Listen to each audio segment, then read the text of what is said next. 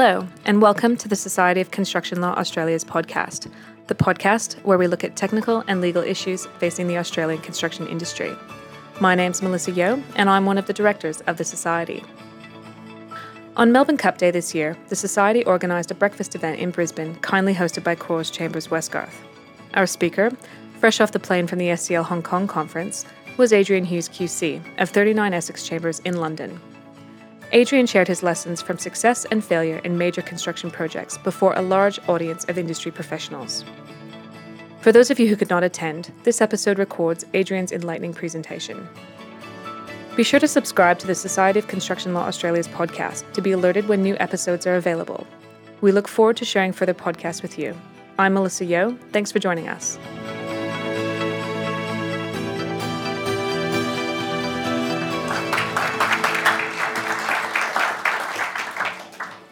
Hello, everyone. It's a huge pleasure to be here in Brisbane, and, uh, and a particular pleasure to be invited on Melbourne Cup Day to uh, join the celebrations. And thank you all for, for turning out um, at breakfast, and I hope that uh, it's a catalyst for um, everyone to get together and then have a, have a wonderful day after this.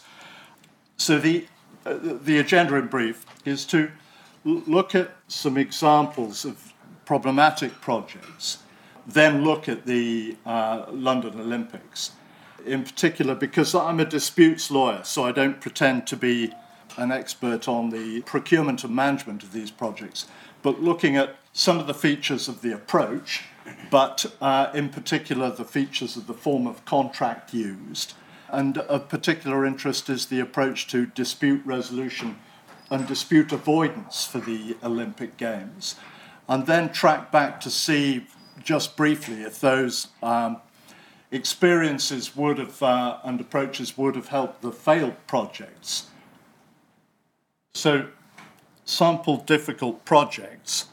Uh, I'm going to look um, not in detail at, at uh, all of these, but start with the new Berlin airport. I don't choose the Berlin airport out of uh, sour grapes because of Brexit but it's just an in- interesting overall project to look at. Scottish Parliament, and I don't choose that because of sour grapes. There was a there was an independence referendum, and then I do get to, to Wembley, which is uh, which is definitely a core uh, UK project, English project. so start with um, Berlin.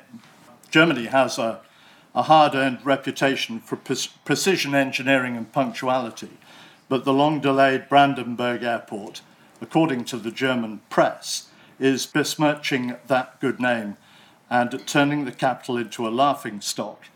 Originally scheduled to open in October 2011, the airport has been beset by delays and is now running 5 billion euros over budget.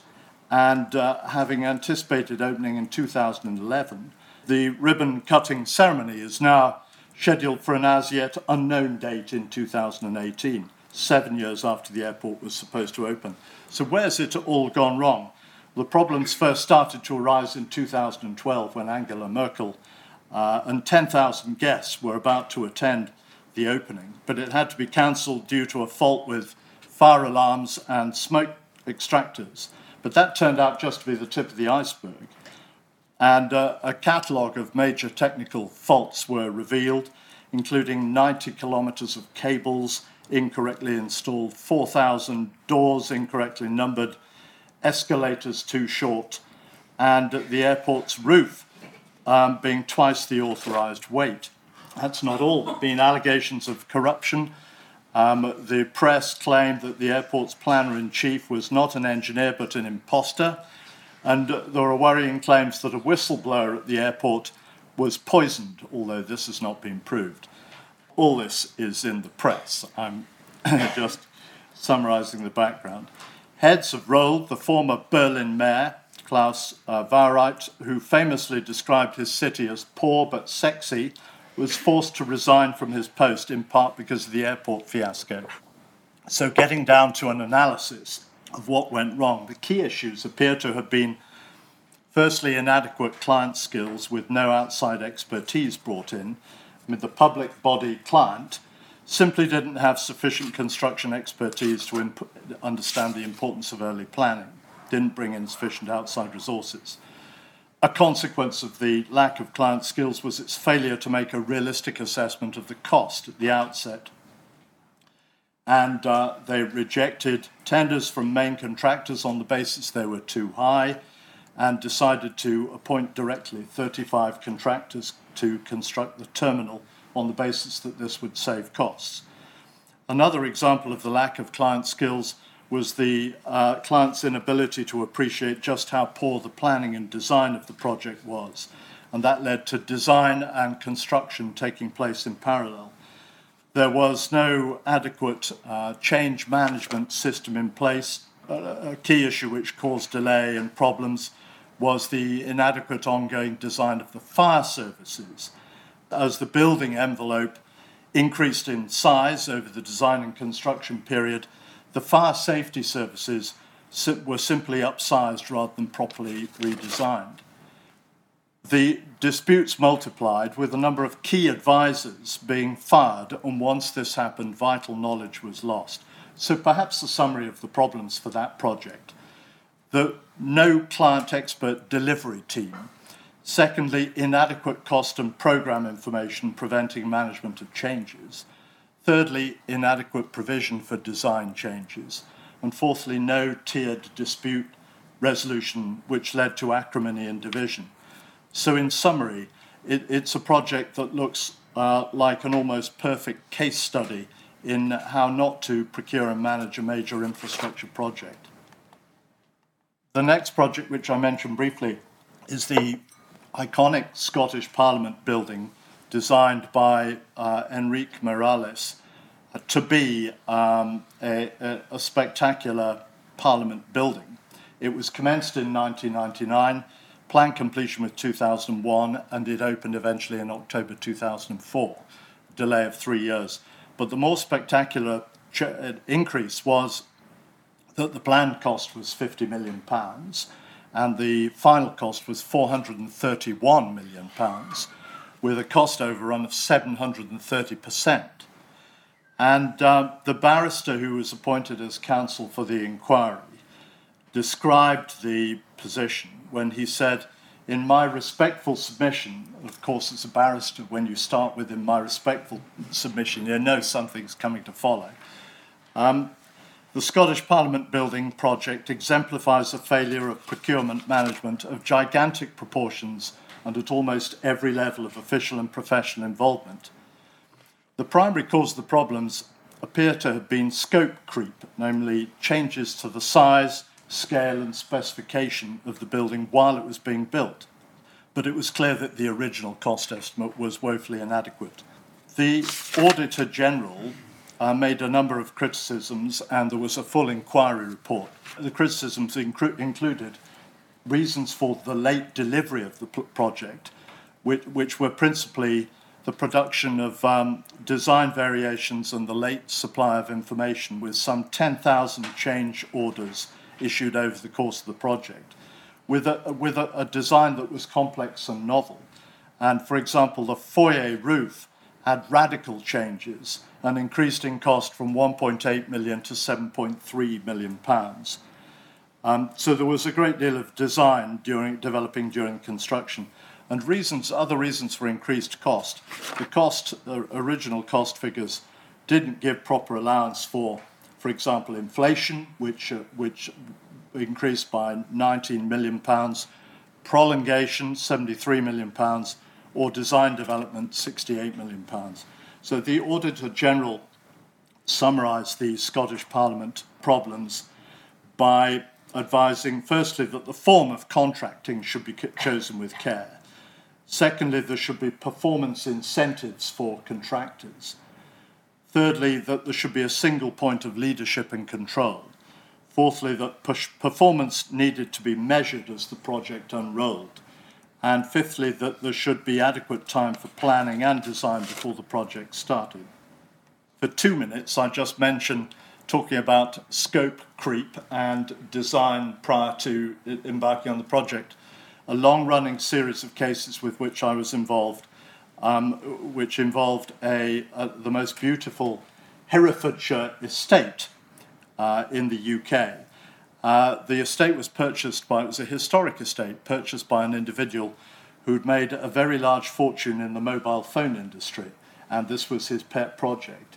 And my client was an architect who'd done work for the royal family, and he was, uh, he was uh, a wonderful architect, quite old fashioned. He used to sketch his designs on a pad beautiful artistic sketches. He didn't really bother too much about contracts, and he didn't really bother at all about controlling costs. And this client's brief to him was on one piece of paper, and he said, Excite me. Well, of course, that is an invitation for not only a beautiful project, but a pretty expensive and um, possibly disastrous situation. So, anyway, the beauty and tranquility of the, the buildings and their surroundings belied the acrimony that surrounded the project at completion. And the client and his partner rather hysterically alleged that the finished project was a house of horrors. It looked beautiful when we looked around doing the site visit.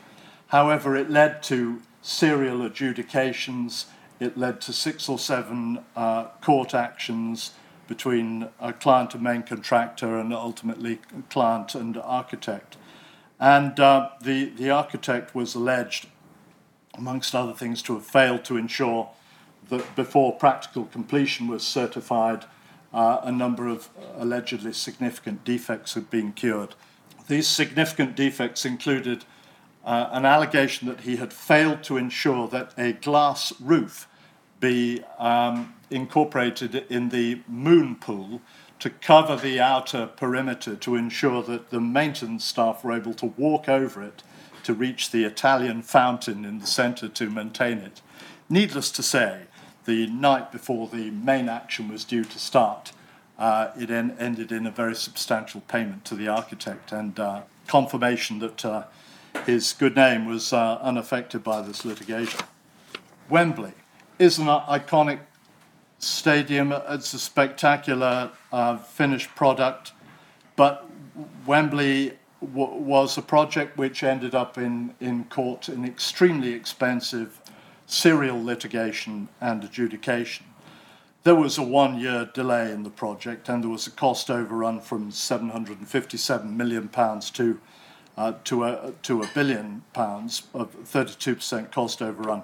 But uh, the, the most spectacular aspect of this was the acrimony and the, the costs that were involved in the uh, resolving some of the disputes. Just a snapshot of the dispute by, between the main contractor and the, um, the steel work subcontractor. It was a 60 million pound um, subcontract to design, fabricate, and erect the structural steelwork under a JCT subcontract. It was unusual because of the novel load bearing steel arch, which had been hard to estimate in terms of cost and duration. But uh, a, a look at the chronology of the subcontract uh, reveals how it spiraled downhill. So uh, it, it, started with the subcontractor alleging that the design was incomplete and it was being held up, so claiming extensions of time, sending letters of pro- protest. The main contractor alleged poor performance and delay by the subcontractor. And so at the end of the first year, the parties were both blaming each other and um, making extravagant claims for extensions of time and counterclaims and contracharging from certificates. Uh, hostilities resumed after Christmas, and there were board meetings uh, held by the main contractor and separately by the subcontractor in February the following year. And at the same time, the uh, subcontractor was developing a plan uh, to allege that the main contractor had repudiated the contract and, uh, uh, and that the contract was at large. And they called this plan Project Trafalgar. At the same time, the main contractor was hatching its plan to resolve the difficulties um, and that it should replace the subcontractor with another steelworks subcontractor and, and pursue substantial financial claims. It called its plan Plan Armageddon plan. It was Plan Armageddon that uh, that hit first, and uh, the after the arch had been raised, um, despite some uh, problems with alleged defects in the steelwork, the main contractor uh, threw the subcontractor off site. There were then five adjudications. Uh, the, the, adjudicator came out with a balance of account. Neither party was happy with that. And they commenced proceedings. The first action involved 11 preliminary issues. And uh, the costs were tens of millions of pounds, including £1 million pounds for photocopying alone. Um, and uh, Mr. Justice Jackson, who's our, our, one of our principal uh, construction judges, said in a further case in 2008, this the, the preliminary issues case was 2006, I previously expressed concern that this litigation has been conducted in a disproportionate manner. Most litigants in the TCC, the Technology and Construction Court, adopt a commercial approach to dispute resolution once they've, they've obtained the court's decision on liability. And on questions of principle, litigants usually agree upon valuation and similar matters to limit costs. In the present case, that's not the approach of the parties, despite having litigated both at this level and in the Court of Appeal on a number of issues. Instead, vast and disproportionate costs have been incurred and continue to be incurred in litigating about matters which cry out for sensible resolution and compromise. And a, summary of the problems might be that the form of contracting should be chosen with care. There's a need for trust and cooperation between the parties not immediately descending into acrimony. The need for performance incentives for contractors. There was no client leadership and control in that situation. There should be adequate time for design and planning before the project starts. There was a need for transparent provision of program delays and the regular assessment of extension of time. There was a need for dispute avoidance to prevent Project Trafalgar or Project Armageddon and the adjudication was all too late and in any event not accepted and just enhanced the acrimony. And uh, finally, there was a need to prevent spiraling litigation costs and enable some sort of alternative dispute resolution. I'm going to move on to the positive approach in a moment, but uh, so I don't really have time to go into the circumstances of the other cases that I mentioned, which are problem projects. But Gibraltar and Obrascon has uh, been a prominent case for a number of uh, issues in our courts, first instance and Court of Appeal. This was uh, a development of Gibraltar Airport which involved tunnelling. The contractor found more contaminated material, um, particularly arising from the use of the, um, the, the, airport uh, area location as a military site. And there was a um, dispute between the employer and the contractor as to who should bear the risk of the, the volume of contaminated material.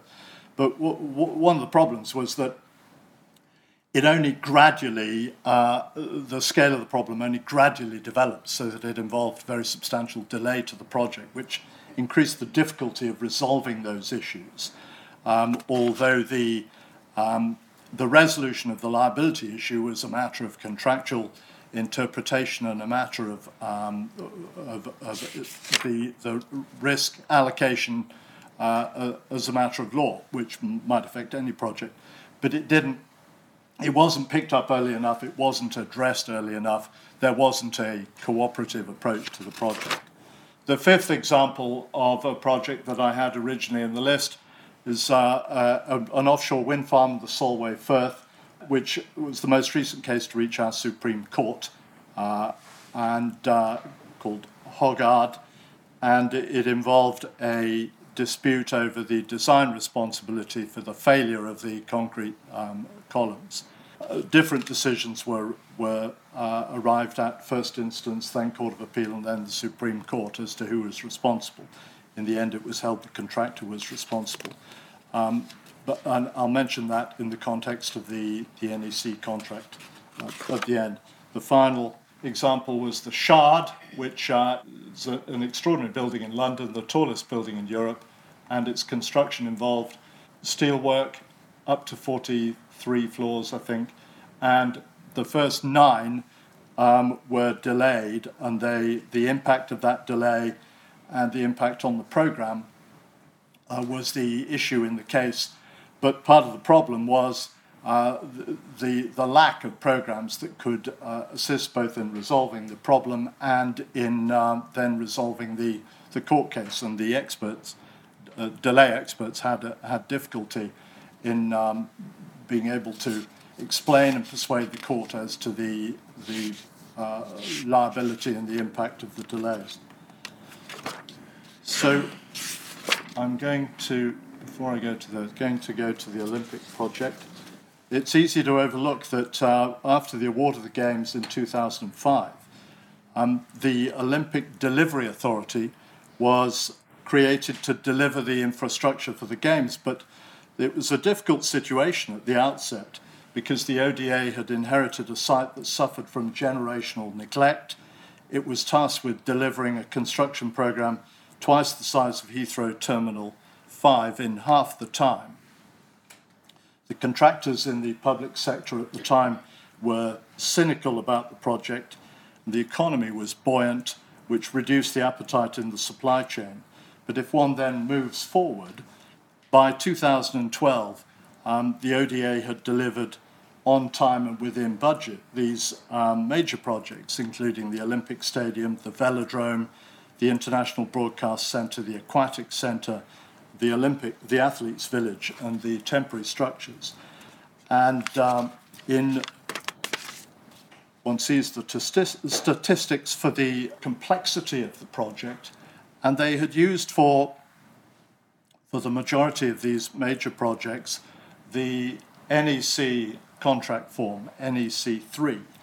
And in a moment, I'm just going to summarize some, some of the the approaches um, of the NEC contracts.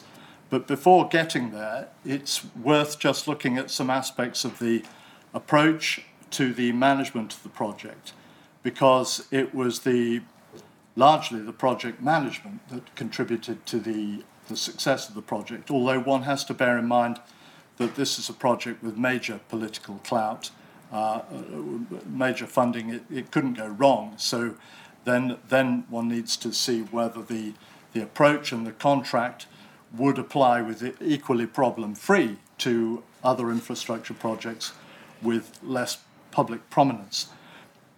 The ODA established a learning legacy from this project with a collection of pub- published reports that are uh, accessible on the internet to, to look at the detail. And uh, that resource has been followed with Crossrail as well looking at some of the themes uh, in the approach, firstly, the use of a delivery partner. The ODA recognized that even with high quality individuals it, it had in house, it still didn't have sufficient construction and project experience. So it hired a delivery partner. And the delivery partner approach um, is attributed by the, the learning legacy analysis as being a fundamental aspect of the success of the project and the delivery partner was engaged on, under the NEC3 professional services contract. Secondly, during the detailed design and construction, high quality project management techniques were deployed with very detailed information on cost and program required from the tier one subcontractors. Thirdly, the use of the contract, I'm going to come on to in a moment, sat alongside a raft of management tools, including a suite of monthly reviews um, which focused on different aspects of delivery. And they involved monthly cost reports and monthly state project status reports produced by the delivery partner looking at information um, from the tier one contractors. And finally, a change control procedure was put in place and a control culture fostered with um, trust in the accuracy of reporting, and the baseline was updated to a current baseline budget. The NEC 3 contract was used for uh, the majority of the projects. It's a contract which has been used and is being used internationally as well as on the, these projects within the UK. It's used in South Africa. It's um, now used widely by the government in Hong Kong. And it was even found in uh, the, the project for the building of Halley Base in uh, Antarctica. I understood when I, um, when I came here that it had only been used on the Mount Mercer wind farm in Australia. But as I've um, visited the different cities where I've talked, it's clear that, uh, th- the NEC 3 contract um, and not just the principles behind it be- is being used in, for example, highways um, projects in Perth. So just looking at the, the way in which some of the principal features of this contract. Firstly, it takes an approach that encourages a collaborative relationship between the parties. There's a clause which provides that the parties should act in a spirit of mutual trust and cooperation. It has been argued that that imply, incorporates a, uh, a duty of good faith, but the courts in the UK have rejected that. But quite whether that makes a difference uh, is, uh, is unclear. But the, the, the ethos can be a very powerful driver. It creates a different relationship and atmosphere for the project from the outset. Secondly, these contracts provide a clear methodology for project management with processes and procedures clearly defined. Um, and uh, this was particularly important in terms of the, the obligations to provide detailed cost and program information on a regular basis. Thirdly, for many of the Olympic projects, the, there, there are different options uh, that can be chosen by the parties, which include two, um, which include a target uh, uh, contracting, including a pain and gain share approach. And uh, this offers an incentive in the form of a share of the, the gain to the contractor to complete the works for less than the target price, and a disincentive in the form of a share of the pain uh, if the works are completed for more. The target cost is set from a priced activity schedule, which is then adjusted as the project um, proceeds to take account of compensation events.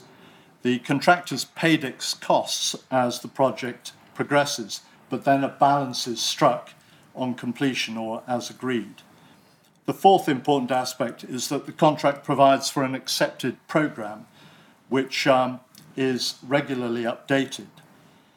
And the, the accepted program is, um, it, it, starts its life in the contract data, and uh, it is then uh, adjusted and um, amended at, at, an interval that's agreed between the parties, not, um, not more than four weeks.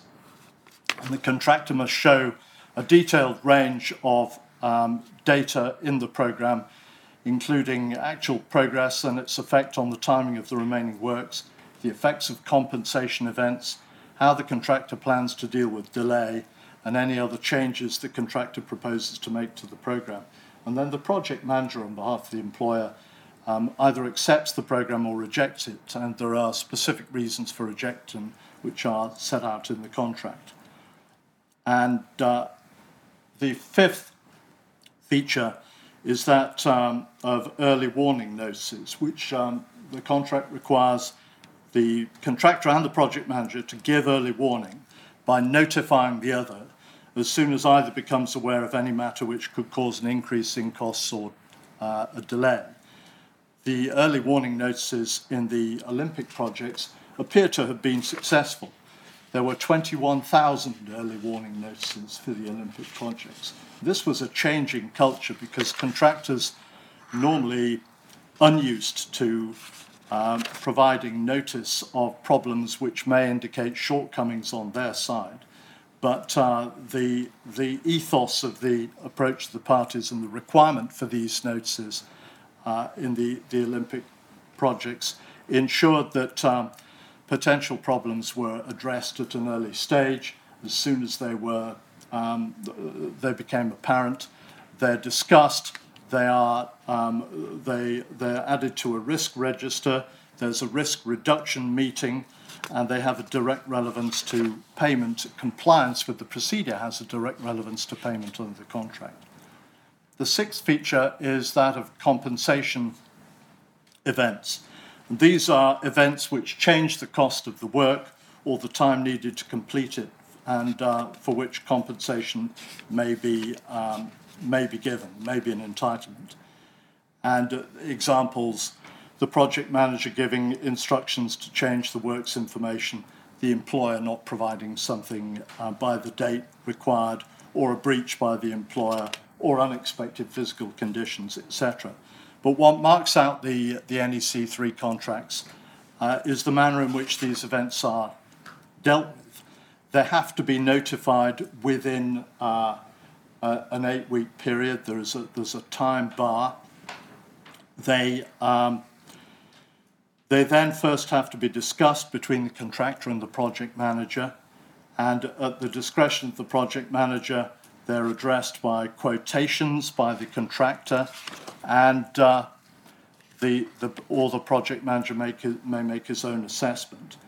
And once that is agreed, then those uh, quotations and the agreed assessment, um, they're based on a forecast and they bind the parties uh, unless uh, it's later shown that the information used as the basis has been wrong. So that, that's a, review of some of the main features of the um, of, of, the contract used for the uh, for the Olympic projects. The dispute resolution approach is of particular interest to um, was, was to me and will be to dispute lawyers because the uh, the NEC three contract incorporates the a provision for adjudication.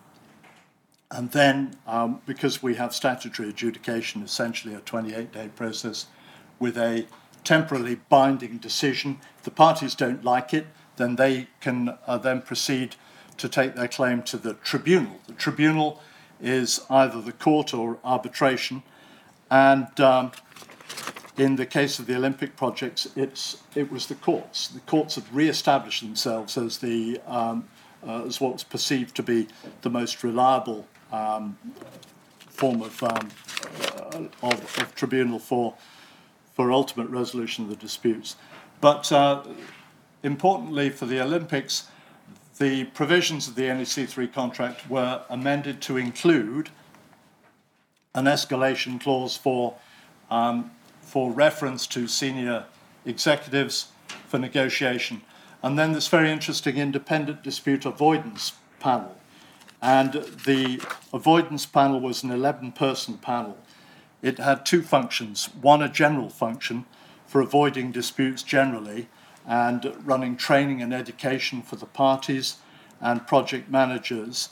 But then, if a particular issue arose, it was referred to the panel. A designated member was appointed to try to assist the parties to resolve their issue before it became a dispute and that, that uh, under, that's an informal process. And uh, it proved to be very successful because only two of the potential disputes um, got through the, the dispute avoidance panel and reached the adjudication panel, with one of those two adjudications being suspended. And uh, it, it, it appears that only one um, one case reached the TCC for resolution in court, and that was the dispute of, uh, involving the construction of the athletes' village, and uh, it was a dispute between main contractor and sub concrete frame subcontractor. The subcontractor made a claim of seven million. The main contractor counterclaimed for seven million, and the case disappeared. But it was successful dispute avoidance and dispute resolution. And the, the new form of contract, NEC 4, which was released in June this year, makes a number of incremental um, improvements and changes. But one aspect of that is to incorporate the Olympic approach uh, in NEC 4 to include escalation through management and dispute avoidance and dispute adjudication boards. I'm just looking at how this approach might have um, might have resolved some of the problems that were experienced in these projects. Well, with with the Berlin airport, the problems were no client expert delivery team, inadequate cost and program information preventing the management of changes, inadequate provision for design changes, and no tiered dispute resolution, which led to acrimony and division. Well, you'll see that some of the approaches from the, uh, uh, the, the NEC 3 um, contract and the, the management approaches to the Olympics could well have uh, assisted with avoiding the problems that were experienced with uh, Berlin, although one may well have had um, had a number of those problems in any event. But it assists by addressing problems, flagging them up early, everyone knowing about them early, resolving uh, them as early as possible, and then having a tiered dispute resolution approach. The Scottish Parliament um, perceived to, in particular, uh, should, that there should be performance incentives for contractors, that there should be a single point of leadership and control, that performance should be measured as the project unrolled, and that there should be adequate time for planning before the project started. Yes, if they'd taken uh, the, an alternative approach along the lines of uh, the, the Olympic um, approach, then that could well have resolved a number of the problems that they faced. And Wembley, um, similarly, the need for performance incentives for contractors, adequate time for planning before the project started, the need for transparent provision of program uh, delays and a regular assessment of extensions of time, and the need for dispute avoidance to avoid a situation such as Project Trafalgar or Project Armageddon, and uh, the, uh, try to avoid the adjudications and serial expensive uh, litigation. The, the, the, the Olympic approach could well have helped in, in relation to um, resolving some of those problems as early as possible. The NEC contracts are not trouble free. And I think from my personal perspective, if one's using NEC 3 for, for example, local authority highways term contracts, then there are potential problems because they're very resource intensive. They need they need a very um, they, need a lot of education of those operating the contracts. With the Olympics, there was a huge program of uh, education of um, both the employer team and the uh, contractors and subcontractors. And uh, a local authority employer may well find itself um, requiring resourcing for to educate its personnel and also the the resources needed to deal with the early warning approach and the addressing compensation events early. And uh, in cases that I have um, come come across, experienced contractors can hide some of the pricing information and some of the detail in the in, in the detail that's required uh, in the uh, the contract data and the works information, which can be uh, can be quite confusing. So that perhaps a word of warning for the um, lower scale projects for using these contracts.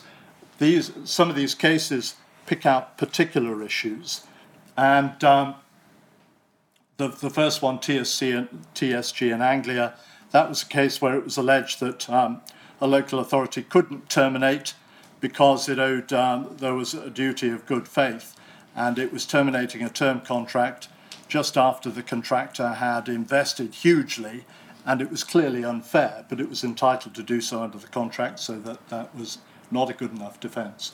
AMEC and the Secretary of State of Defence that was uh, uh, a court being asked to interpret the very complicated pain gain share provisions in a submarine um, maintenance contract so that there was a clear provision that for the first 50 million above the target contract the the target price the contractor should bear that but then there was ambiguity as to what happened if there was an even greater loss uh, and uh, the court had to resolve the um, that ambiguity. Um, and Bentley is a conflict between um, provisions for um, what, what, tasks were required prior to, com- to, sectional completion in two different parts of the, uh, the contract data. Um, and the Atkins and Northern Ireland are cases involving interpretation of compensation events. With Atkins, it was a, um, a highways maintenance contract, and the contractor uh, had uh, alleged that it had found a greater uh, volume of or frequency of potholes, which have been extremely expensive.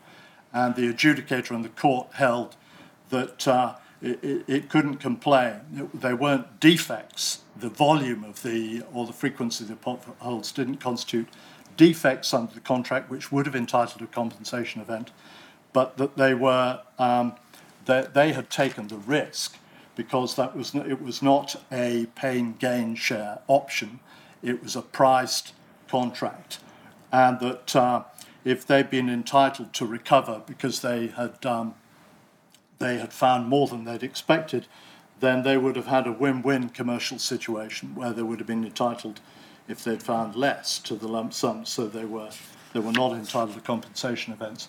But they're just a, uh, a sample of the increasing jurisprudence arising from NEC3 as one sees these contracts applied and different types of project, different levels of project, so that the, um, the picture that one sees from the Olympic projects is not necessarily as rosy uh, in relation to other forms of um, contract, other forms of project, but, uh, but the, the approach broadly helps if it's sufficiently resourced.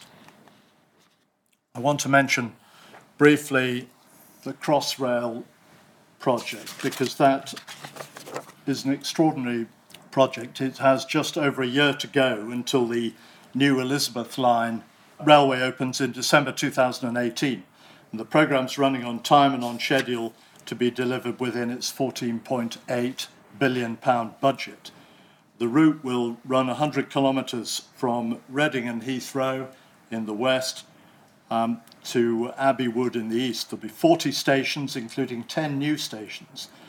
And uh, the first services will start in late 2018 and are estimated to carry 200 million passengers per year. It's the first complete new underground line station in London for more than 30 years. Tunnelling began in summer 2012 eight 1,000 ton tunneling machines have bored 26 miles um, of new of tunnels under London. All the track has now been installed, and um, the project's entered a new phase. Its construction trains are now able to travel the full length of both new tunnels from end to end. Since construction of the new railway began, over 15,000 men and women have worked on the project and uh, over 100 million working hours have been completed. The client took certain approaches as commercial drivers for the project. Firstly, in relation to a pain gain share, there was um, uh, it adopted a simple 50-50 pain gain share uh, as the, the fair as a fair and balanced approach between employer and contractor. Secondly, in relation to completion dates, with so many interfaces between the contracts, it was essential that contractors achieved interface milestones on time, and the client used extensively used key dates and section completion dates with appropriate damages across all the contracts. The NEC3 option C target contract was used for the 36 main works contracts with a total value of approximately 6.5 billion pounds a number of amendments were made to these standard NEC3 contracts, which included the use of a geotechnical baseline report as the basis for assessment of compensation events for physical conditions, a payment cycle that would accord with our statutory payment regime um, within a 30 day, entitling payment within a 30 day period.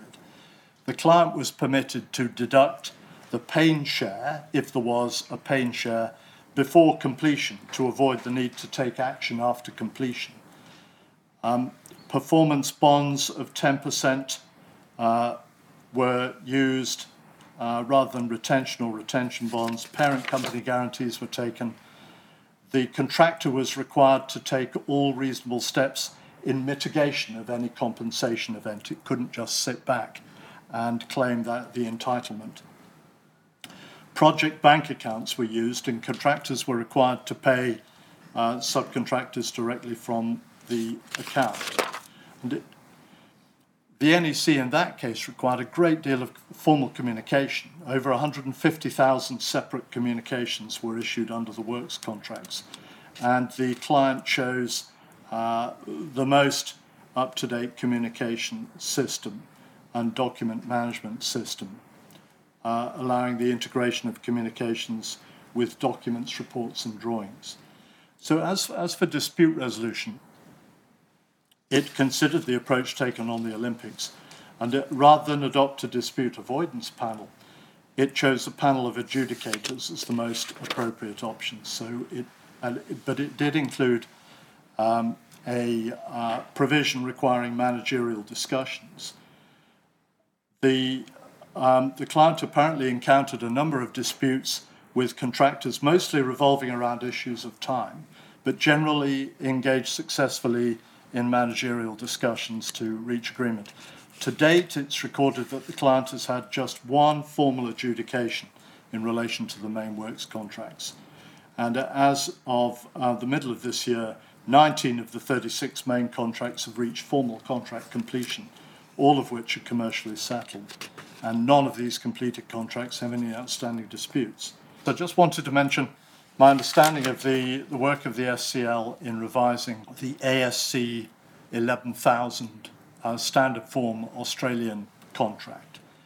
And the uh, SCL Australia has been asked to, um, to participate in the drafting of this uh, revised contract. And my understanding is that they have included the following um, aspects of the approach that we've been looking at in the current drafting. Firstly, um, firstly there, there is an express obligation to exercise good faith so that it goes further than the NEC requirement for um, mutual trust and cooperation.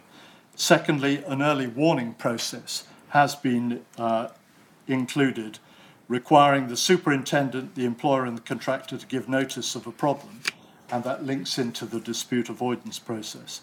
Thirdly, for as far as um, the equivalent of compensation events is concerned, there, there are no, t- no time bars, and the failure to give a timely notice sounds only in damages but doesn't preclude remedy um, the recovery of the claim. Fourthly, in relation to dispute resolution or dispute avoidance, a facilitator is appointed who can, um, who can assist by um, uh, with, with a number of um, steps service provisions. He, he or she will consult as necessary, will chair the early warning process, will chair the updating of programs, make recommendations, give an advisory opinion, and can make a non binding determination. But if the parties can't settle, then there's a choice between arbitration and expert determination rather than the use of the court, which is the approach that we um, we're more likely to take now in, uh, in the UK projects and, uh, and the, the, there is no incorporation of dispute adjudication boards, which are con- considered to be too complex. So the, the aim is to adopt a modern approach and avoid a combative contract approach um, in, in these contracts. So it'd be very interesting to hear more about progress of that.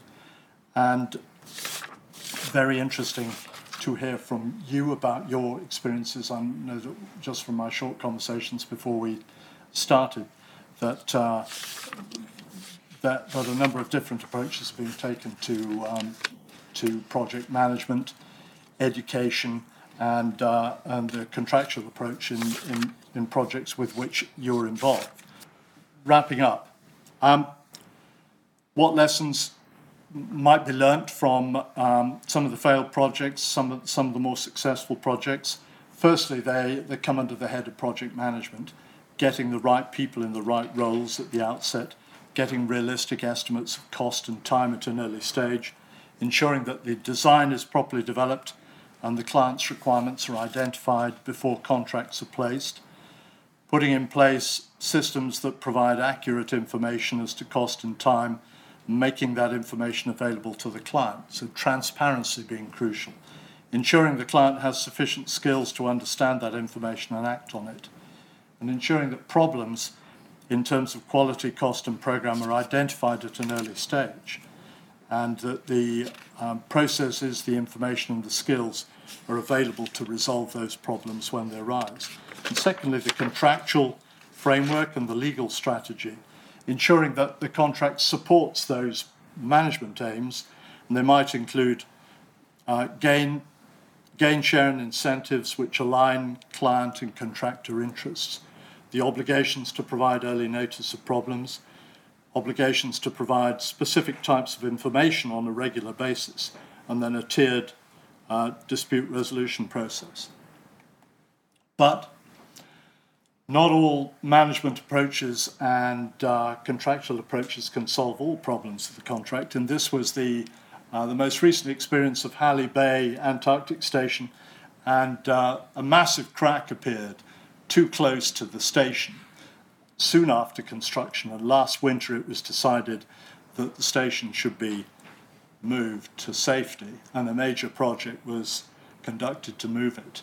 But the, the, it was interesting that the NEC contract was used for the construction of this station because there's only a nine week window for construction and, and, uh, and dramatic weather constraints and a need for a very, very different approach to, uh, to contracting to achieve, um, achieve a successful outcome. So Halley Bay is now at its new home. And um, because of my interest in Antarctica, uh, I was looking more at the Australian experience, and your hero is Sir Douglas Mawson, and he, and I'm not sure whether this this uh, talk is tied in with with Adelaide, because um, Douglas Mawson um, he, he was born in Yorkshire, the, but he lived there to the age of two. He then, then came to Australia. He is a geologist and he took part in Shackleton's early expedition. And he was then invited by Scott to join his ill fated expedition. But he decided that he would run his own expedition to a part of Antarctica that subsequently became the Australian sector. And he had an extraordinary adventure um, during the course of that expedition. And he then returned to Australia to, uh, he became a professor at Adelaide University, professor of geology. He only died in 1958. But, but the main Antarctic explorers all revere Mawson as being, being the, the true explorer um, and, uh, and an expert geologist. And there are regular or periodic expeditions to, uh, to to ensure that his heritage and his huts are, um, are properly maintained in Antarctica. And, uh, and so I have a particular interest in that aspect that's all I wanted to say. Thank you very much for. I mean, I appreciate that you're um, you you come so early in the morning for for breakfast. It's uh, it, it's terrific to be invited to join you, and I hope that you have a wonderful Melbourne Cup day. It's great to have the chance to be here and to meet with you. Thank you very much.